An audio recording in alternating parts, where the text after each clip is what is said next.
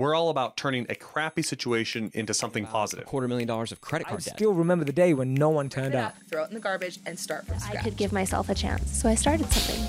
I mean, I think that counts as from poop to gold. Hey guys, welcome back to From Poop to Gold. I'm Daniel Harmon, Chief Creative Officer at Harmon Brothers. My guest today is Caleb Nation, and Nation is his real name. It's my real name. yes, Caleb Nation has a the YouTube channel Caleb Nation. That's me. Um, he was also an author at age 14. It's kind of sorta. Yeah, I had the idea on uh, March 3rd of 2003. I was just laying in bed and I was just thinking, and this idea suddenly popped into my head of just an image of this boy and this banker, his like stepfather banker, sitting on a roof waiting to like catch this burglar that had tried to break in the night before. And then I jumped out of bed. It was like nine o'clock, and I ran over to my desk. This I was 14, and I started scribbling down all this idea and this stuff, and I just literally didn't stop on this book idea for about six years. I wrote it through you know high school all the way up to college, and it just kept going and going, and I all of a sudden out of you know I I started just playing the game of like I'm gonna pitch an agent. That's what you. That I mean, I, Yeah. I want to be an author. I'm gonna do it. Figure out how to do it. Pitch an agent. All of a sudden, an agent got me. Then all of a sudden, I got a book deal. And then all of a sudden, I was like 21 years old when my first I on my first national book tour. My first book came out. Wow. This thing that I started whenever I was like 14 years old and thought I never would have thought that anything would come of it. The actual writing you were doing at the age of 14 Right. made it into the book. I had- Well, uh, specifically the concept, right? It's awesome. yeah, it's it's pretty bizarre. And that same exact scene is still it's still the opening of the book. Very so cool. It's it was a very fun experience. Um, you've also worked with um, big networks like CNN, NPR, ABC, Mm-hmm. MTV, a few other ones, some big brands. Orabrush was one. you- Orabrush, Orabrush, one of my Bell. very first Yep. sponsors. In fact, it's like my uh Orabrush is a is a part of my my story, like my poop to gold story. It really is. It's it goes from gold to poop, then back to gold again. you know, it goes this up and down. Yeah. And it's I uh a very very long time ago. Actually, before I started writing on the book, I um there was this I, forget how old I was. I was like I was 13, 12, 13 and I heard on the radio there was an ad they had put out that said that they were looking for a new radio show host for this radio station in Austin, Texas, like one of the biggest radio markets. And I went over to my parents and I was trying to see one of those tests that you do as a kid to see which parent is going to be the one that says no. And I was like, I want to go try out for this radio job. I want to be on the radio. I want to do this. Yeah. I mean, I have no media experience. Neither of my parents are in media. It, none of that. Just And I ambitious. I just wanted to do. I was like, this would be so cool to just be on radio. Not. Even, I never even thought about like TV, video. It's just radio. And then neither of my parents said no, and so then I was stuck. And so I called. I called up the radio person there. We went in and saw it, and he didn't have any problem with the fact that I was like a teenager. He gave my dad a key to the studio so that we could come in. You know, once every week I would do shows on Sundays, and I would go in and I would run the morning show with this squeaky little kid voice talking on the radio, people would call in and be like, "Can I talk to that girl that's on the radio right now?"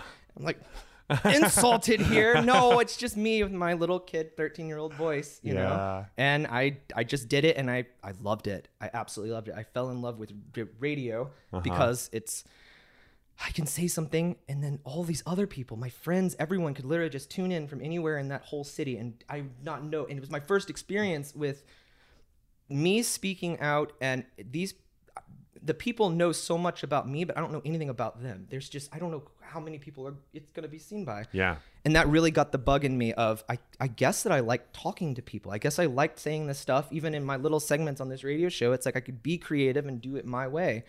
And so then from there i did radio and i just kept doing that. And i actually i liked it so much that when my parents all of a sudden moved from the city we moved into the deep deep texas country and it was like going from the suburbs to a legit farm like yeah, rural. rural, Like very where very- I grew up. right, 15 minutes down a dirt road. Like Yeah. there was not even a road that got to us, and then our place was literally raw land, and we would go out there on the weekends with my dad with chainsaws and literally cut down trees just to make room for us to move in trucks to build like the house there and all of that. They were very much in this farm life idea with Yeah. cows and chickens and pigs and goats.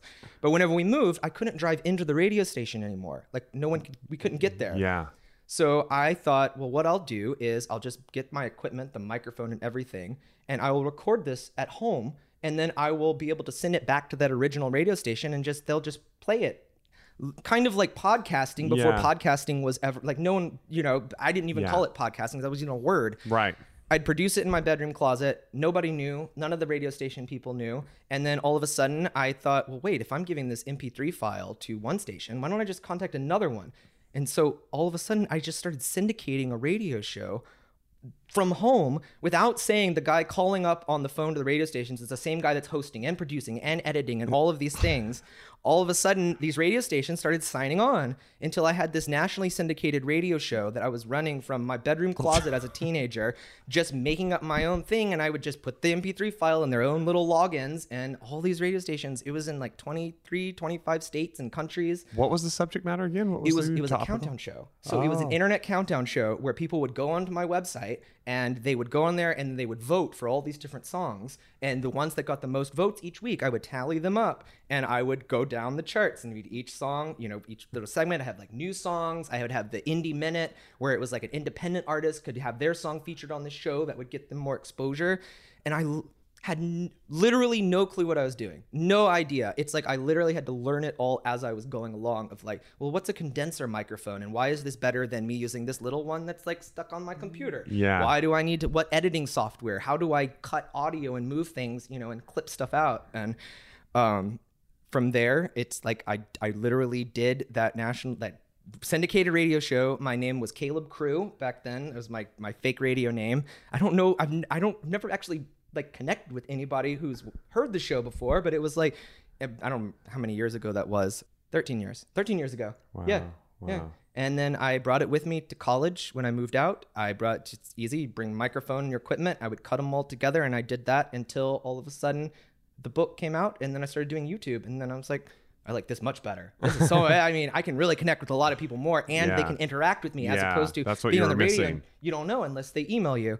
And so then I, uh, you know, uh, right around the time in college, I was there. I got the call in, and it's like uh, this rush of a moment when it's like, wait, I've been working on this book since I was 14 years old.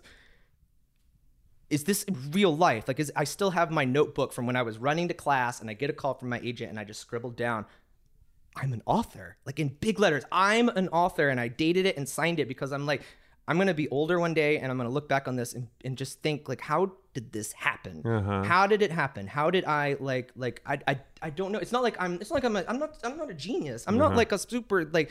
I have to. I don't have any training, and I had to literally learn it from zero to making every single mistake along the way to you know starting and then stopping a nationally syndicated show that I was doing from my bedroom and then starting this YouTube career and you know Yeah. going into that and books and, and all that stuff and I'm still kind of like you can tell if how fast I'm talking so I'm like wait all that stuff actually happened I have proof of it that it happened in this life but I don't know where it came from you know That's pretty amazing. Well, no, it's very clear you have just a lot of natural drive, right? Mm. Just there's something inside you that's just like I've just got to go do stuff. I've got to create. I've got a story to tell, and that's really cool. Um, well, so now you have.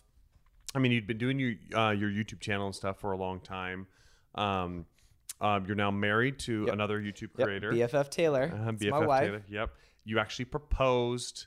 Um, wow. You you recorded your proposal, Yep. right? You vlogged it Yep. essentially.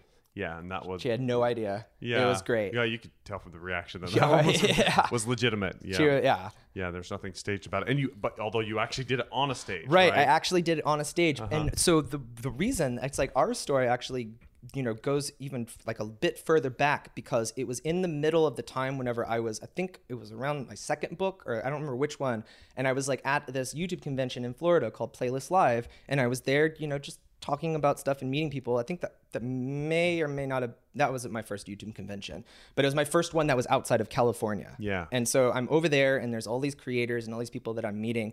And uh, she just happens to be another featured creator who's there. And I had seen her before from like she had, you know, doing live streams and stuff and collaborations back when the YouTube community was very small. It's like if you were a creator, everyone knew who you were Yeah. because there were only like two or 300 of them making Yeah. everything. If you had 70,000 subscribers, then you were legit. Like that was a big deal. Now you need 70 million to be anybody. Yeah, You know? sure. And it's like there's thousands of people now that have millions of subscribers. yeah. But uh, she and I met there, and uh, we were just literally friend zoned. There was no connection, anything there. It was like we would do collaborate on a video if I needed like to make a funny video, and I needed someone to be a Justin Bieber fangirl. Well, who do I go to? I'm gonna go to BFF Taylor. She fits. She definitely has Justin Bieber posters and Justin Bieber shirts. Like she's the one to go to.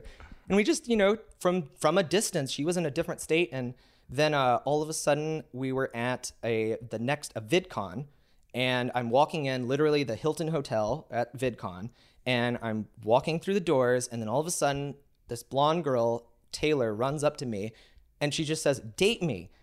Like um, like almost like a demand. It's like date me. And then it's like this question of why haven't you dated me yet? Why haven't I don't know what's going on but I'm just like okay she's joking. What is she? She's like being silly here and then uh, it continues, it continues through this whole VidCon experience. And then I'm being, you know, trying to be cooler and cooler because this is a person that I've been friends with that I haven't ever tried to impress at all. And now I'm like, well, if this is happening, maybe I should go into like trying to impress this girl mode or I don't know what. And we're going to this uh, big VIP party at one of the VidCons. And I'm walking in, and then I see this blonde girl standing at the door, and security is like not letting her in. I'm like, she's with me she can come with me. Come to the youtube party. Uh-huh. So i let her in and then it's like so i don't lose her. I'm just holding her hand. Uh-huh. And then i just don't ever let her hand go. It's like i'm just try- my mind at first it was i just don't want to lose her in this giant crowd. Yeah. and then she doesn't let go of it. It's like she just keeps holding my hand and uh-huh. then it just progresses and progresses and progresses. And then we're like what wait were we joking about this before about dating each other? Or is this something that's going to actually happen now? And so and then few years later, we're at Digifest in uh, uh, New York, and I'm going up on stage, and then out of no, mm, I don't, I didn't tell her. She, I had the ring hidden with me. I'd already talked to her mom before. It's like she was watching on the live stream and all that, and uh, all of a sudden we're talking about I don't even remember what I was saying because I so it just goes blank. Yeah. And then uh, I just I proposed there. So it's like our history starts with Playlist Live, one YouTube convention, dating at VidCon, and then proposing at Digifest. It's it, it's a tech fairy tale. Literally internet fairy tale right here. Yeah, that's right. Oh. And it was like, when when does that ever work out? Yeah, You know, how right. did you know? And especially, it's the whole idea of it's like she was there the whole time, but I just had no no clue of it. That we had so many things in common. We were both homeschooled. We're both from the. I'm gonna say I'm from the South. She says Texas isn't the South, but I'm putting it on the record. Texas is the to South. us and Utah, it's the South. So South? yeah, right. I don't know about that. Maybe I'm disagreeing with not being the South. But yeah. And it's, oh, yeah, I hope so. Uh, but yeah, it's like we're you know, homeschooled, we did YouTube, and then whenever we like we get married and move in together, all of a sudden we have double the soft boxes and double the lights. and it's like we have our own massive studio now. It's great, you know? it's awesome. Pool your resources. Yes, yes. it's a very resourceful um, union. Awesome. Um, okay, so what? So now, what's mm. what's your main focus? What are you working on now? So all of the that super long story like kind of comes to it's I did YouTube videos for I mean almost almost 10 years I would say cuz my channel I started it on in 2007 so very very early stuff. Yeah.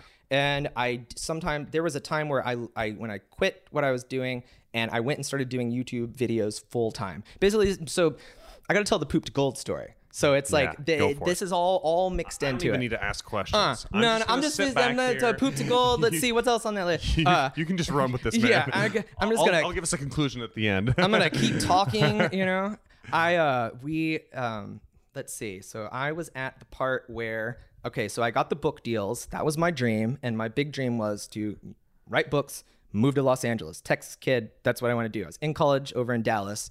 And then when I got the book deals, I'm like, there's my ticket. I'm gone. I'm done with this. I was I had probably done two years, two and a half years of college. I just dropped I dropped out. I was like, I'm either gonna stay here and finish my English degree, or I'm going to go chase the career that you get an English degree for. Yeah. And it's when sometimes whenever I was in classes, it would be, you know, if once the professor starts asking the student, like, well, come up here and talk, you have a book deal, then it started getting kind of it was just a little awkward because I felt like I'm not actually smarter than these people here. I'm not smarter than this professor here, but it's a lot of attention that's like starting to come onto me just because I have this industry thing that just happened. Yeah. And I'm I was still a teenager, so I didn't I, no no one trains you, no one tells you what to do. Right. And so I dropped college, left college, moved to Los Angeles, got my apartment, got my silver BMW that I thought would be cool, and I'd fly out here, having my cool career, living my dream, and all that. And I did a couple of national book tours. I, you know, it was just like the works. It was so much fun because I, I, it was like a dream. I never thought that would happen. But then as what happens with book deals and with things, it's like sometimes it just it's like it doesn't click. It's like the audience doesn't find it or the book just doesn't chart. If you don't hit a New York Times bestseller with your debut, then it's very difficult to continue what like might have been planned as like a 4 to 6 book series when it's like you get to the second book of it and then it's it's it doesn't make sense to continue doing it if the first two books if like if we I think it's like I mean it's it's you- when you think about numbers, it's like when we sold, I think it was over 100,000 copies, is what they said for like the first books. And yet that's still not enough in the book industry to mm-hmm. really say that we want to do six books in this series. I didn't know that. Like, I had no one had prepared me for it's like when a pub, like someone signs on and says that we're going to do this, like do six books here, and then you only have signed for two, you imagine, well, they're just going to keep going. You forget there's a business aspect to this whole thing. It's not just your dream. It's not just you're you're putting something out that you've like worked on since you were a kid. It's there is an actual business that's behind it, and they need to they they have to make this something that's viable. And so when all of a sudden in my head I think I got I got plenty of book deals ahead. This is my life. I'm gonna be an author. All of a sudden I'm in Los Angeles with my car and living there, and then I get a call and it explains to me that it's like, look, we're really sad about it, but like we're not we don't want it. We can't do the next books in the series. It's like we got it's got to stop here, and that's that's how it is. And you know. uh it was such a huge letdown because it's literally I reached my dream and I had what I thought was everything that I ever wanted and then all of a sudden from it was nobody's fault it was just that was that's the way business is sometimes it's like a show gets canceled something falls apart and that happens and even with all the fans and the love and it's like the fan sites it was it was it was almost something that I, I I haven't really talked about until now. I've never really mentioned it because it was almost like an embarrassing thing that shouldn't have been embarrassing because as my wife tells me, she's like, You still got a book deal. You still did this thing. You still did these tours. You still enjoyed it. But it was really sad at the time. It was really like, wow, I'm, am I going to have to leave Los Angeles because of money? Like, I just had all these book deals, and it's like, I guess I didn't have the skills to understand that when you're in a career that they pay you every six months, when you get to the fifth month, you better have been smart at month one and two, or you're going to run out of cash. Like you will run out of money if you're getting royalty checks every, you know, twice a year. And it is very difficult as someone who's 21 to look at that, even being frugal, to look at it and say, I need to be thinking about six months from now, or I need to be thinking of, well, what if my next like book deal, what if the foreign rights they spend, they take another year before they mail the check? You can't rely on any of it, but there's nobody that trained you for that before. Right. So all of a sudden, I was in Los Angeles, living my dream, had my fancy car, had all my well, fancy car, you know, not for LA's sake, but you know, Texas fancy Hey, car. I drive a 2007 Toyota Camry. Yeah, it's fancy. yeah, yeah, it's very reliable. Yeah, but I uh, all of a sudden I had just renewed my lease when they called and said about the book deals, and um, I had to go down to the apartment people and I'd say, look, I know I just signed it, but I got to break this lease. I, I, if I, if I have to pay you the fee to break the lease that I just signed last week, I will have nothing left. I this, I'll be over. Like you have to let me go. And luckily they let me go. I loaded all of my stuff into a U-Haul and I drove it. My BMW in front, U-Haul in the back, all the stuff I had, the little bit of cash I had left, and I moved to Arizona. And I, because Arizona is much cheaper. It was like a tenth of the cost of living in Los Angeles. And I, as I was leaving, um, two things happened. As I was leaving, all of a sudden, my um, my stomach started hurting, and I didn't know where what it was coming from. It was, of course, very stressful because you know it's like, is my dream crumbling or is this just like a pause in it? Yeah. And my stomach started hurting, and as I was leaving with my stuff, I get pulled over by the cops, and they said that, oh, your tags are expired for California. I said, Gosh, you, the U-Haul here. I'm leaving. I, I don't I can't I don't need to get a new California plate if I'm not going to live here. I'm moving to Arizona and I don't have money for this. Still gave me a ticket. Still gave oh, it to me. Still, you know, made me do. I'm like, this is really going downhill fast. This is not not what the dream was supposed to be at all. This is not what I thought this was. I, I did. I was imagining like something. I was I was imagining it to stay the same as it was in those two years. Like those first two years were just like it was. It was crazy. It was they would pick me up in like a bulletproof car, and I was like, I don't, I am not important enough for this. But they thought because they didn't understand the internet that I actually needed this type of protection. They thought that there were people that they would read their crazy stuff they would write online and like fan fictions that would include me and random people in hotel rooms. And when they would see that, they're like, these people are gonna kill you. And I'm I'm just like, I don't, I don't know what you guys are reading. but I moved from there, moved to Arizona. I got an apartment out there that was much cheaper and two times the size, of course. And it's like a bathroom I didn't even use in this place when I had no money. That's what you can get in like places like Arizona. You know, get a, new- you know, everything's falling apart. And as my stomach starts hurting, worse and worse and worse until the point where it's like I suddenly I'm in Arizona, I've run out of money, I've run out of a career, and it's like no, I don't have a book, and it's difficult to write a book whenever you're stressed like that because it's like, well, am I writing it because I want to write it, or am I writing it because I need to make money? I don't want to write a book to make money because then the book doesn't turn out. It's not. It's not good. It's not a work of love. So then while I'm there, the uh, that's when the YouTube partner program and stuff started kicking up when we started getting multi-channel networks and this thing of YouTube that had literally started it was I was doing it to talk about my books, doing it to talk about my blogs and things that interested these people that were going to be reading the book when it came out and leading up to it. All of a sudden I started making videos about other stuff. And I was, you know, I I all when when the YouTube partner money started coming in as checks, then I started realizing I need to have two careers. I can't just be an author. I can't just do this one solitary thing that you hear about all these amazing stories of like Stephenie Meyer and J.K. Rowling, where it's like they get their hit right away, you know. And I'm thinking Stephenie Meyer, she got like it was almost a million dollar deal deal for like her first book. It's like they divided like three hundred thousand each book, basically, is how it was. It was a huge thing. I'm like, where's that deal? Where I, I wrote a book, like I have a story. Where's my but ran out of money in Arizona. Then all of a sudden, I found out that I had Crohn's disease that knocked me out. Yeah. I could not stand up. I could not get out of bed. This was, you know, good, um, not almost almost ten years ago, I would think. Knocked me out. And uh, th- when you're in pain and you have a medical thing that it's like it's not your fault and you can't control it, then it that's when the dominoes start fall. It's like I can't work, so I can't pay for health insurance. I can't pay for health insurance, so health so then I'm gonna be in pain. I'm in pain. I back to where I can't work now. Yeah. I- It's like I can't do anything. They it was bad enough where they were trying to put me on like those like opioid painkillers, and they gave me one, and I was like, I cannot take this. This is not gonna help me creatively. This is gonna mess me up. And if it messes me up, then I there's there's if I have no income and I'm here and it's like this job and this job isn't working, then what am I supposed to do? So I kept doing YouTube stuff and then I started to rely on YouTube. I did daily shows, I did all of that stuff. I had a good YouTube network that had guaranteed a very high CPM. And I thought, well, all I have to do each month is I need to get 1 million views. If I get 1 million views, that will pay all of my bills and I'll be fine.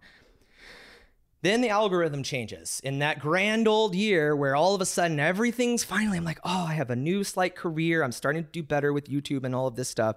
Algorithm changes because of those reply girls that were ruining everything. And they changed it. They took all this stuff off. And uh, then my income, you can literally see the day on YouTube where it goes up here and it dun dun dun. And it's like, well, what, this is happening to me again. This is my a whole career that I'm dedicating stuff to and I'm really into. All of a sudden, my it, it I cannot support myself on this thing anymore. Everything is just like crumbling. And I there was a moment where I was I was at my apartment and I had twenty three dollars left to my name, and I was fighting and fighting. I was like, well, I had this book career that that some I have I have to put that on pause. Something's not working with it.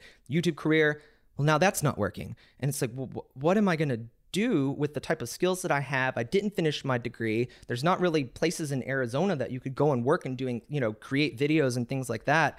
And I $23 and it was like choosing between am I going to go and buy food for my pet chinchilla or am I going to go and get stuff for me? Like it's like well she's got to eat. She's going to starve. I'll eat a can of beans or something. Like it was down from up here and getting this amazing treatment and feeling like a VIP all the time and all this money and everything to it runs out. It like very fast. And if no one's explained that to you before, you don't think about it, stretching it out. And so I was so so desperate at the time that I went I, I was I was I went on Craigslist and I was looking for jobs. I was like I can do I can do design a website, I can do anything. I just need something to get me a, just any cash. I had not like hardly anything coming in and my royalty check wasn't going to get there for another 3 months. So I went on Craigslist desperately looking for jobs and then strangely, somebody like responded back to me and it's like I found something about some real estate company that needed somebody to come in and just film videos. I was like, I have I have a DSLR camera. I'll do it. I'll do it. So then I go and I meet up with this guy. His name is Louis. He was a is just I- I don't know how we got linked up. Other it's like a universe thing. But this guy Louis sits down and we're talking about I'm saying I'm trying to be professional. I need a job. I'm running. I, I I'm like, this is my career. This is what's going on. It's embarrassing. And it's like, and this guy doesn't even know me, and he just he's like, okay, so I need you. So you're gonna ask for this this salary, but you're gonna ask for more than what you're saying you want, so that I can go back to my bosses and talk you down to the salary you actually need. And he said, and I'm going to like talk you up more and get you what's a sign-on bonus. And he said the sign-on bonus will be it's a few thousand dollars. That's how much how much money do you need basically? This is your sign-on bonus from this company I work for. Oh. It literally I could not pay my rent and my rent I could pay my rent. It's just this this soul this person just came out of out of nowhere and just like uh, when I uh, like everything's going wrong and there's this one breath of fresh air of this person that takes me and like he's explaining to me th- this is something you can do. If you have these skills he went on youtube and he's saying like you're not you don't have to just be on youtube making videos and doing stuff on yourself. It's like companies would love to pay for the skills that you have of making websites driving traffic and all of this. And i he got me from having nothing to he step step steps up. He got me he introduced me to business people. He treated me more than i wasn't just like a camera person. He was like talking me up to people. And then he he got me with people that taught me how to take the the skills that I'm doing for fun Yeah. and turn it into an actual business to Yeah. sell myself as I didn't know what a consultant was. To say I'm an internet consultant, I have all of these years of experience of making stuff that big companies don't understand at all. Right. And I can go in there and I could they, they don't know what subscriptions meant back then. You didn't know what YouTube and any of this Snapchat wasn't even around. So I definitely didn't know what that was. Yeah. And it's all of a sudden I'm with this this group of executives and people that are multimillionaires that are very impressed with my skills. Like when I think I don't know anything, I'm I'm think I'm just this baby on the internet basically. But to people that have no understanding in this new world, it they thought that that was really cool, and I go from being like the like on the the the, the star side of it, the talent side, to being on the producer side, and I love it. I mm-hmm. love it because then I don't have to put makeup on, I don't have to brush my hair. I go in mm-hmm. and make other people look great, and I know all the stuff that I would wish that people would do for me back whenever I was making content and videos and promotions. I know all the stuff that I my my dream of equipment, my dream stuff. If I'm setting things up. I know how to do it and I love doing it for other people. And so then from then on I've just been I've been doing consulting. That's so awesome. It's like I and I meet all so many amazing people from doing it. But um I'm thinking back to so the transition from there to it was within a year of in Arizona after everything fell apart. I had enough money to move back to LA. Everything was going so much better and I moved right back to LA and I've been here ever since. Uh, it's it's been a it's been a trip. as like you said as a consultant and a producer Yeah, right yeah. so that's your current job and you're producing now for Dr. said- Drew. yes dr drew Dr. Drew. Yep. Uh-huh. Which that is another thing that's like, how does the universe line these things up? It was all. It's, it's very.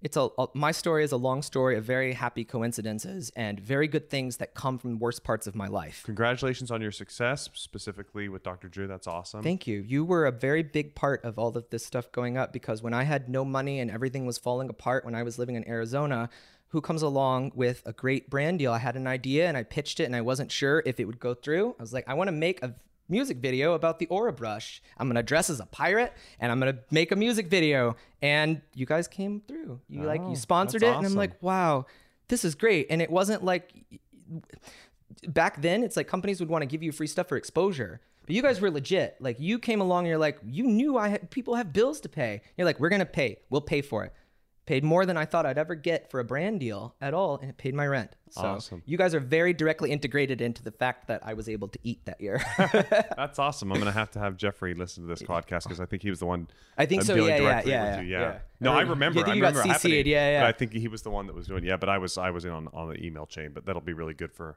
heartwarming for oh him yes to hear. it was great i still use my Orabrush still use it Don't we all? um, I've got a gift here from our thank clients, you. as well as Yeah, we love a them. copy of our book. From Poop to Yeah, thank you so, So, much. yeah. I already have this, you know. So. Oh, you do? I've, I am. I've already seen. No, no, no, no. No, no you can make it a gift to somebody else. There you Uh, go. Thank you so much for having me here. Yeah, thank you so much, and thank you guys for for listening and for watching. And remember to like, comment, share, subscribe, all that good stuff. And we'll see you on the next one.